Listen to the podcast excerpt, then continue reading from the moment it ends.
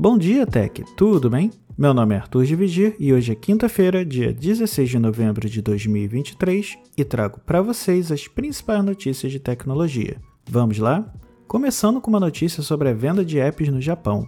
O governo do país está considerando uma mudança nas regras fiscais para empresas estrangeiras que vendem aplicativos no território japonês. A proposta é que as empresas que vendam aplicativos como Apple e Google assumam a responsabilidade de pagar os impostos, em vez das próprias empresas. Isso tornaria mais fácil controlar esses pagamentos. Atualmente, os desenvolvedores são responsáveis por lidar com os impostos, o que pode ser complicado, especialmente para desenvolvedores estrangeiros sem presença física no país. A intenção é garantir que todas as empresas, sejam elas japonesas ou estrangeiras, contribuam de maneira justa com os impostos. Isso é particularmente relevante dado o crescimento contínuo do mercado de aplicativos no Japão, que deve atingir 29,2 bilhões de dólares este ano, um aumento de cerca de 50% desde 2018. Estima-se que esse valor possa chegar a 30,6 bilhões de dólares em 2025.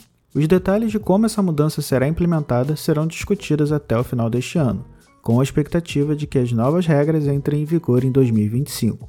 Isso daria tempo para todas as empresas se adaptarem às mudanças. E agora falando sobre o Google Maps, ele está introduzindo novos recursos e compartilhando dados sobre a movimentação de estabelecimentos em diferentes horários. Esses dados, que foram divulgados pensando no Dia de Ação de Graça nos Estados Unidos, mostram a quantidade de informações que o Google tem sobre o fluxo de ocupação de diferentes tipos de lojas, a ponto de poder prever em que horário os estabelecimentos estarão mais cheios ou não.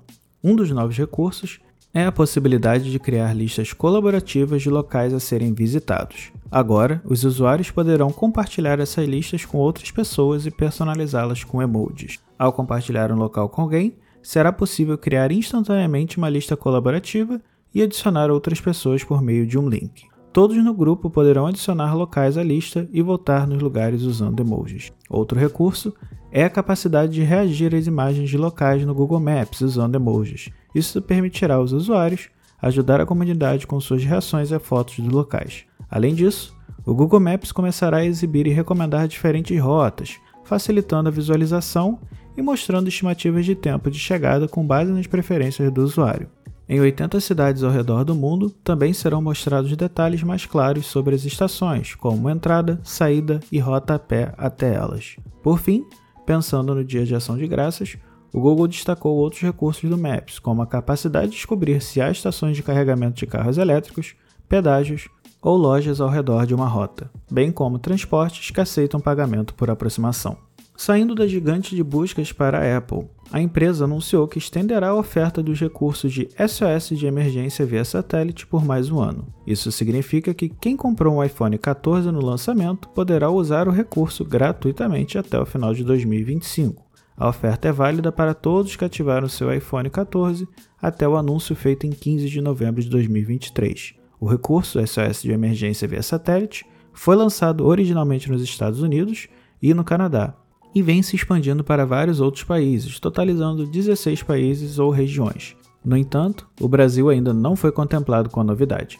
O recurso tem ajudado a salvar vidas em todo o mundo, como evidenciado em várias histórias de sucesso compartilhadas pela vice-presidente de marketing mundial de produtos para iPhone da Apple, Kyan Drance. Ainda não está claro como a Apple planeja cobrar pelo uso do SOS de emergência via satélite após o período de oferta gratuita. E saindo da maçã e indo para a Microsoft, a empresa anunciou várias novas funcionalidades para a inteligência artificial Copilot. As atualizações incluem maior personalização, capacidades matemáticas aprimoradas e habilidade de análise. O Copilot agora pode receber preferências de formatação, estilo e tom do texto para escritas realizadas no Word e PowerPoint, e em breve para outros softwares. Além disso, a IA pode receber instruções para escrever e-mails no Outlook que soam como usuário. No Teams, o Copilot pode participar de reuniões, fazer anotações, resumir postagens longas ou revisar decisões nos principais canais que você participa e pode ajudar a escrever mensagens e ajustar o tom de voz para os canais adequados. No Excel, foi adicionada a capacidade de processar na linguagem de programação Python.